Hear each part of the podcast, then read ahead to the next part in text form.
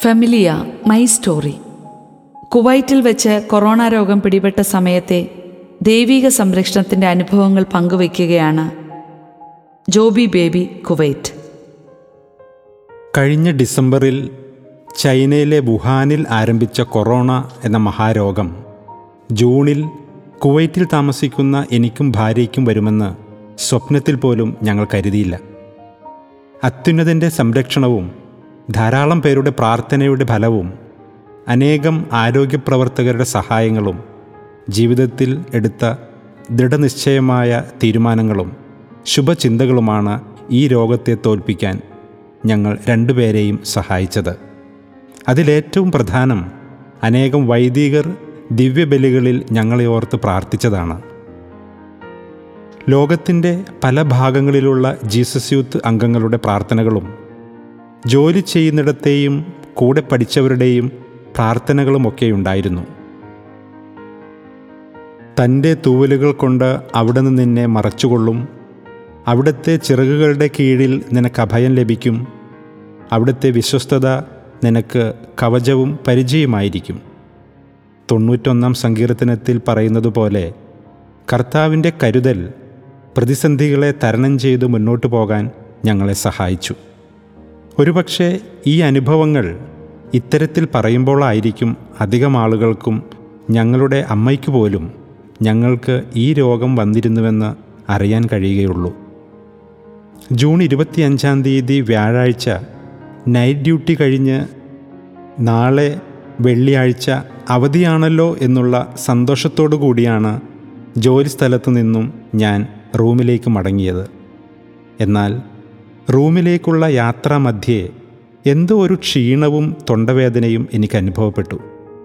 നിരന്തരം കൊറോണയെ പറ്റിയുള്ള വാർത്തകൾ കേൾക്കുന്നതിനാൽ ഉള്ളിലൊരു ഭയം എന്നെ വേട്ടയാടാൻ തുടങ്ങി. അപ്പോൾ രണ്ട് കാര്യങ്ങൾ എന്റെ മനസ്സിലൂടെ കടന്നു വന്നു ഒന്ന് എനിക്ക് രോഗമുണ്ടെങ്കിൽ എന്റെ ഭാര്യയെ അതെങ്ങനെ ബാധിക്കാതെ നോക്കാം? കാരണം അവൾക്ക് മിക്ക മരുന്നുകളും അലർജിയാണ്. അങ്ങനെ സംഭവിക്കരുതേ എന്ന് പ്രാർത്ഥിച്ചു. രണ്ട് ഞാൻ യാത്ര ചെയ്യുന്ന വണ്ടിയിലെ മറ്റെല്ലാവരെയും ബാധിക്കാതെ നോക്കണം. ആയതിനാൽ ഞാൻ തനിച്ചൊരു സീറ്റിൽ നിലയുറപ്പിച്ചു. ഞാൻ റൂമിലെത്തിയപ്പോൾ ഭാര്യ ഡ്യൂട്ടി കഴിഞ്ഞ് എത്തിയിരുന്നില്ല. എല്ലാ പി പി ഇകളും മാറ്റി ഒന്ന് ഫ്രഷായി. കുറച്ചു നേരം വിശ്രമിക്കാൻ കിടന്നു. ലക്ഷണങ്ങൾ ഒരുമിച്ച് തുടങ്ങിയപ്പോൾ എന്റെ മനസ്സിലെ ഉത്കണ്ഠ കൂടി. ചുറ്റിലും കൂടുതൽ കൂടുതൽ രോഗികൾ ഓരോ ദിവസവും പോസിറ്റീവായി വന്നുകൊണ്ടിരിക്കുന്നു. ഇത് അപകട സാധ്യത കൂടുതലാക്കും. ഭാര്യ ഡ്യൂട്ടി കഴിഞ്ഞ് എത്തിയപ്പോൾ അവളെ ഇക്കാര്യം അറിയിച്ചു. അവളോട് തൊട്ടടുത്ത റൂമിലേക്ക് മാറാൻ ആവശ്യപ്പെട്ടു. അപ്പോഴും മനസ്സിൽ ഈശോയോട് ഒരു പ്രാർത്ഥന മാത്രമേ ഉള്ളൂ. അവൾക്ക് രോഗം വരരുതേ എന്ന്. അങ്ങനെ ഞാൻ സ്വയം ഒരു റൂമിൽ ഒറ്റപ്പെട്ടു. അന്ന് വൈകുന്നേരമായപ്പോൾ രോഗലക്ഷണങ്ങൾ കൂടി വന്നു. വരണ്ടതും പരുക്കനുമായ ചുമ. മുപ്പത്തൊമ്പത് ഡിഗ്രി സെൽഷ്യസ് പനി. ശരീരം മുഴുവനും വേദന. ചെറിയൊരു വിറയലും തണുപ്പും അനുഭവപ്പെടാൻ തുടങ്ങി. അന്നു രാത്രി ഭാര്യയോട് പറഞ്ഞു ലക്ഷണങ്ങൾ കണ്ടിട്ട് കൊറോണ തന്നെയാണെന്ന്. മരുന്ന് കഴിക്കുമ്പോൾ മാത്രമാണ് ഒരാശ്വാസം.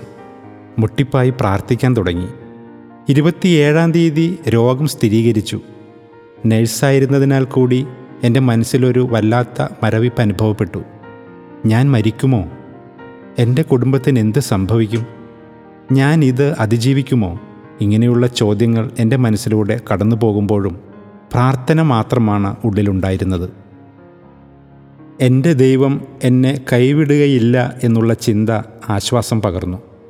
അതിനിടയിൽ ഭാര്യയ്ക്കും രോഗലക്ഷണങ്ങൾ കാണാൻ തുടങ്ങി. ആകെ തകർന്നുപോയി. സഹായത്തിനായി ആകെ ആശ്രയം ജീസസ് യൂത്ത് അംഗങ്ങൾ മാത്രം. നിരവധി പേർ ഓരോ സമയവും ഭക്ഷണങ്ങൾ റെഡിയാക്കി റൂമിന് പുറത്തു വച്ചിരിക്കും. ഭാര്യയുടെ ടെസ്റ്റ് റിസൾട്ടും പോസിറ്റീവായി. അനേകം പേർ ഫോണിലൂടെ ജോലിസ്ഥലത്തു നിന്നും മറ്റിടങ്ങളിൽ നിന്നും വിളിച്ച് ആശ്വാസം പകർന്നു. ദൈവത്തിന്റെ അത്ഭുതകരമായ ഇടപെടലിനാൽ ഭാര്യയ്ക്ക് അധിക ലക്ഷണങ്ങൾ ഉണ്ടായില്ല എന്നത് ആശ്വാസമായി. മരുന്നുകൾ അധികമൊന്നും കഴിക്കേണ്ടി വന്നില്ല. ആരോഗ്യ പ്രവർത്തകരെന്ന നിലയിൽ രോഗികൾക്കായി സമർപ്പിക്കുന്ന അതേ പരിചരണം സ്വയം പ്രയോഗിക്കുകയായിരുന്നു. പലവിധമായ പരീക്ഷണങ്ങളിലൂടെ ജീവിതം കടന്നു പോകുമ്പോൾ ദൈവം എത്രമാത്രം നമ്മെ കരുതുന്നു എന്ന് മനസ്സിലാക്കാൻ കഴിഞ്ഞു. ലോകത്തിന്റെ മറ്റു ഭാഗങ്ങളിൽ ചേരികളിലും മറ്റും താമസിക്കുന്ന ദരിദ്ര കുടുംബങ്ങൾക്ക് ശാരീരിക അകലം പോലും എത്രമാത്രം ബുദ്ധിമുട്ടാണെന്നും ആ സമയങ്ങളിൽ ഞാൻ ചിന്തിച്ചു. പിന്നീടുള്ള സമയങ്ങളിൽ ദൈവവചനം പങ്കിടാനും ഈശോയുടെ വീണ്ടെടുക്കലിന്റെ കഥകൾ കേൾക്കാനും ഇതുവരെ ചികിത്സയില്ലാത്ത രോഗത്തിനെതിരെ പോരാടാനും ചിന്തിച്ചു. ജൂലൈ പന്ത്രണ്ടാം തീയതി രോഗലക്ഷണങ്ങൾ കുറയുന്നതായി എനിക്ക് തോന്നി. ഭാര്യയുടെ രോഗലക്ഷണങ്ങൾ പൂർണമായും ഭേദപ്പെട്ടു. ജൂലൈ പതിനാറാം തീയതി ഭാര്യയ്ക്ക് ജോലിയിൽ പ്രവേശിക്കുന്നതിനുള്ള ഒരു റീടെസ്റ്റ് പറഞ്ഞിരുന്നത് ചെയ്തു. ദൈവകൃപയാൽ റിസൾട്ട് നെഗറ്റീവായി. അടുത്ത ദിവസം മുതൽ അവൾ ജോലിയിൽ പ്രവേശിച്ചു. ജൂലൈ ഇരുപതാം തീയതി എനിക്ക് ടെസ്റ്റ് വന്നു. അതും റിസൾട്ട് നെഗറ്റീവ്. ദൈവത്തിന് ഞാൻ നന്ദി പറഞ്ഞു. ജൂലൈ ഇരുപത്തി അഞ്ചാം തീയതി മുതൽ തിരിച്ച് ജോലിയിൽ പ്രവേശിച്ചു. രോഗം എന്നെ തളർത്തിയില്ല.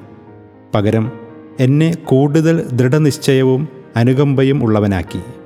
ഈശോയുടെ ശക്തമായ ഇടപെടൽ ഒരു മഹാരോഗത്തിൽ നിന്നും സൗഖ്യം നൽകി.